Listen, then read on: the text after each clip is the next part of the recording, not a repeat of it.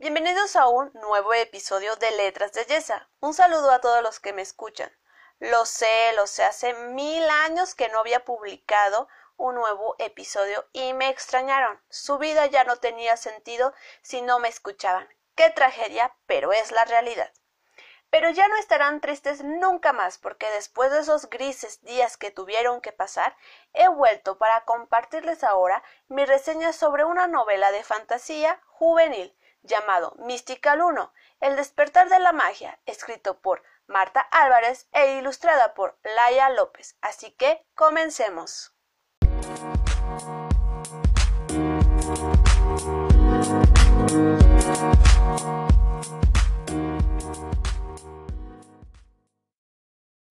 Simnosis. La Tierra es un mundo de luz. Al lado hay otro, lleno de oscuridad y violencia. Lo separa una puerta que se abre cada doscientos años, liberando irremediablemente a criaturas tenebrosas. Para defender la Tierra, la puerta escoge a cinco chicas y les otorga los poderes de los cinco planos místicos, para convertirlas en mística, las guardianas de la puerta. Erin, Nora, Iris, Hannah y Luna comparten clase y un poco más, pero una fatídica noche su vida cambiará para siempre. Pasarán de ser chicas normales y corrientes a tener unos poderes que no saben controlar y una misión imposible que cumplir. Comencemos hablando pues del libro, ¿verdad? Y es que la verdad tenía muchas ilusiones y ganas de ver, de leer más bien, de leer esta novela desde el año pasado cuando supe que existía. De ese modo, claro que tenía altas expectativas y me daba un poco de miedo de que no se cumplieran, teniendo un resultado negativo. Pero la realidad es otra, pues Mystical es una novela muy bien escrita y entretenida. Esta historia me hizo recordar a mis momentos de infancia, cuando miraba la serie de Wins o la de Wish. Creo que algunos de ustedes la han de ubicar o ubicarán esas series. Así que la verdad me sonaba que la trama era como una copia de estas dos series que mencioné, como una fusión entre ellas. Pero no hay que llevarse por falsas ideas, ya que en este caso Marta Álvarez supo hacer de la historia algo que se disfrutara de la fantasía juvenil, algo no tan tópico, tan eh, de cosa tan cliché. De hecho, la escritora mencionó que efectivamente esta, este, esta historia está basada en la serie de Witch. Tampoco hay que dejarse engañar por el argumento inicial, que parece la típica historia de un grupo de elegidos y terribles monstruos que hay que enfrentarse para ganar, ¿verdad? Para la victoria.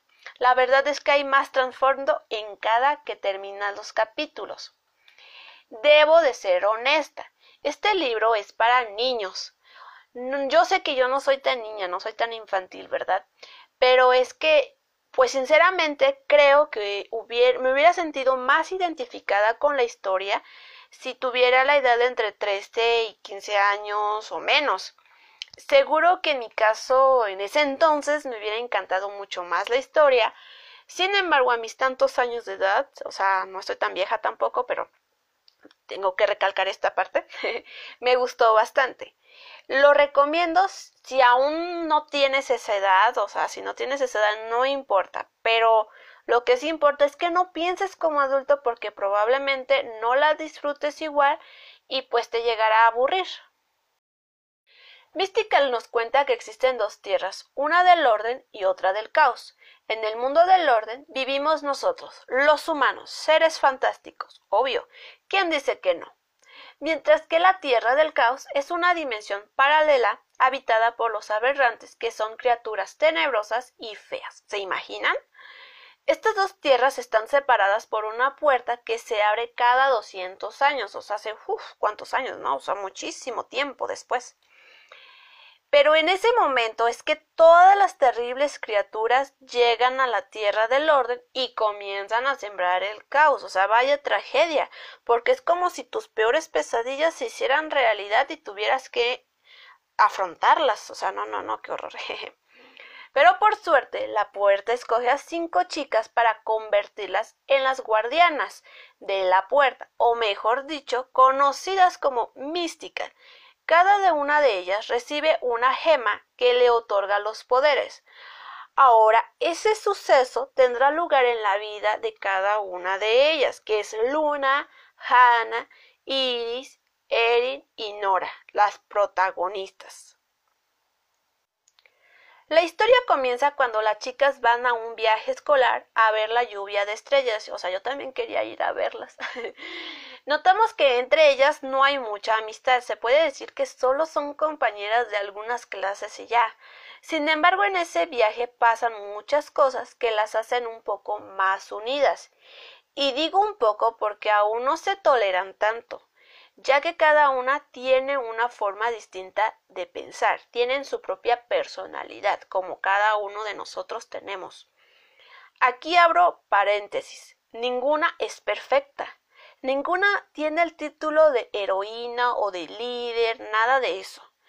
Tienen tonalidades grises, es algo que a los escritores esperan que sus personajes sean, que no sean ni blancos ni, negros, que existan un equilibrio entre sus defectos y cualidades. Y Marta lo logró. El caso es que en el viaje, Luna, que pues a mi parecer es la más dark, eh, se puede decir que trama algo y pues obvio que Hannah, que es muy curiosa, quiere saber qué es, ya que Luna se va al bosque sin decir a dónde va bueno, sí les dice, pero es mentira. O sea, es como decirle al profe, oiga, voy a ir al baño y resulta que estás en la cafetería muy a gusto desayunando un burrito o no sé, otra cosa. Así, así, o sea, es una mentira igual. Efectivamente, Luna se vería con unas personas para una especie de ritual en ese bosque al que fue. Estas personas resultan que son su abuela y hermana mayor, quienes saben cuándo se abrirá la puerta y les comenta que les comentaba antes y dónde caerán las gemas. También se nota que entre esa familia no se llevan muy bien, es como una relación familiar muy muy tóxica. No lo recomiendo. Pero aquí es cuando comienza la nueva aventura para todas, pues resulta que Luna no debería de tener una gema, pero obra por obra del destino es quien la tiene, y pues en ese momento Iris y Hannah también tienen una, además de Erin y Nora, obviamente, ¿verdad? Cada gema tiene un color característico y pertenece a un plano místico, así que sería gema morada, es del plano esencial, la tiene Luna. Gema amarilla es del plano boreal. Quien la posee es Hannah. Gema azul es del plano mental. La escogió Iris. Gema roja del plano corporal. Es Erin es quien le pertenece esta. Gema verde del plano elemental. Eh, quien, quien la tiene es Nora. Todo esto es muy impactante porque resulta que las gemas caen paulatinamente, o sea, no todas caen de golpe como pasó en esa noche. Es decir, hoy cae una y dentro de un mes cae la otra. También se dice que la puerta se irá abriendo poco a poco, dejando salir aberrantes de nivel inferior a superior. Pero desde ese momento la escritora te hace pensar que no será así y que hay mucho más detrás de este acontecimiento. Desde ese momento, la vida de ellas tienen, ya tienen algo más en común, o sea, ya tienen ellas algo más en común entre sí, más que una clase o ir al mismo instituto. Ahora son chicas mágicas que deben de proteger a la Tierra de estas amenazas que al inicio les resulta difícil ya que pues se tienen que ir adaptando a sus nuevos poderes, obvio. La historia te atrapa y no te dejará ir fácilmente. Además nos revela un poco de que existe un aberrante poderoso, peligroso y bastante misterioso, al que tendrán que enfrentarse. Obviamente, pues tengo preguntas de quién está detrás de todo esto o, por qué existe ese aberrante. O sea, tengo muchas, muchas, muchísimas preguntas, pero hay que tener en cuenta de que este es el primer libro de cuatro. Así que tenemos muchas más aventuras que nos esperan. Obviamente entre, entre esos cuatro libros pues estarán, más bien los tres restantes estarán nuestras, las respuestas que yo quiero. y pues hay que disfrutar todo este, este mundo con este grupo de chicas mágicas. El primer libro de Mystical es una historia entretenida. Recuerda, es un libro casi infantil, así que no pienses como adulto como decir, ay, bien criticón aquí de, no, es que este libro tiene muchos huecos o eh, tiene un ritmo flojo. No, no, no, no. O sea, es un libro infantil, recuerden esa parte. Pero sí les aseguro y prepárense para disfrutar de las preciosas ilustraciones que tienen en el interior, porque de verdad te hace pensar o te hace imaginar estar en ese momento eh, con ellas, con las chicas, como que eres este, parte de ellas, o sea, como que eres otro guardián o guardiana de la puerta.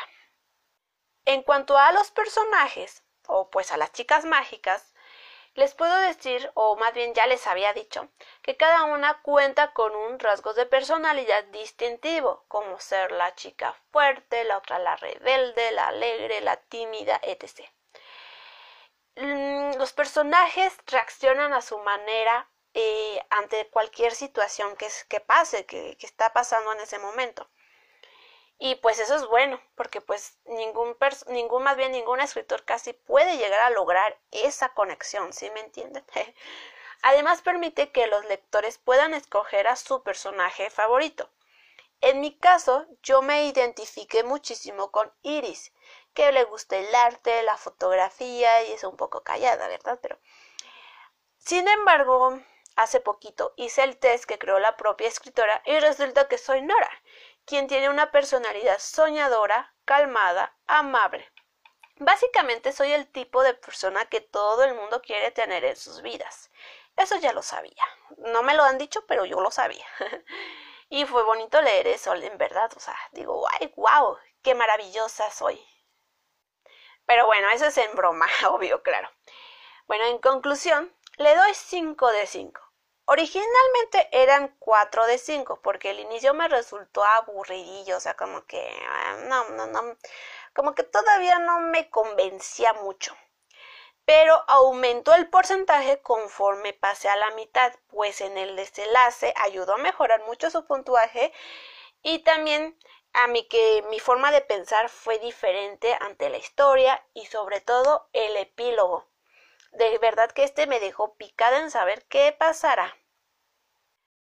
Mystical. El despertar de la magia es una novela juvenil de fantasía y de aventuras, y además es fácil de leer por lo corto que es. Es el principio de una gran historia, escrita y publicada por una magnífica e inspiradora escritora, acompañada con hermosos dibujos por parte de Laia López, que ilustran muy bien la historia, como les había dicho, te hace vivir el momento. Pero bueno, hemos llegado al final.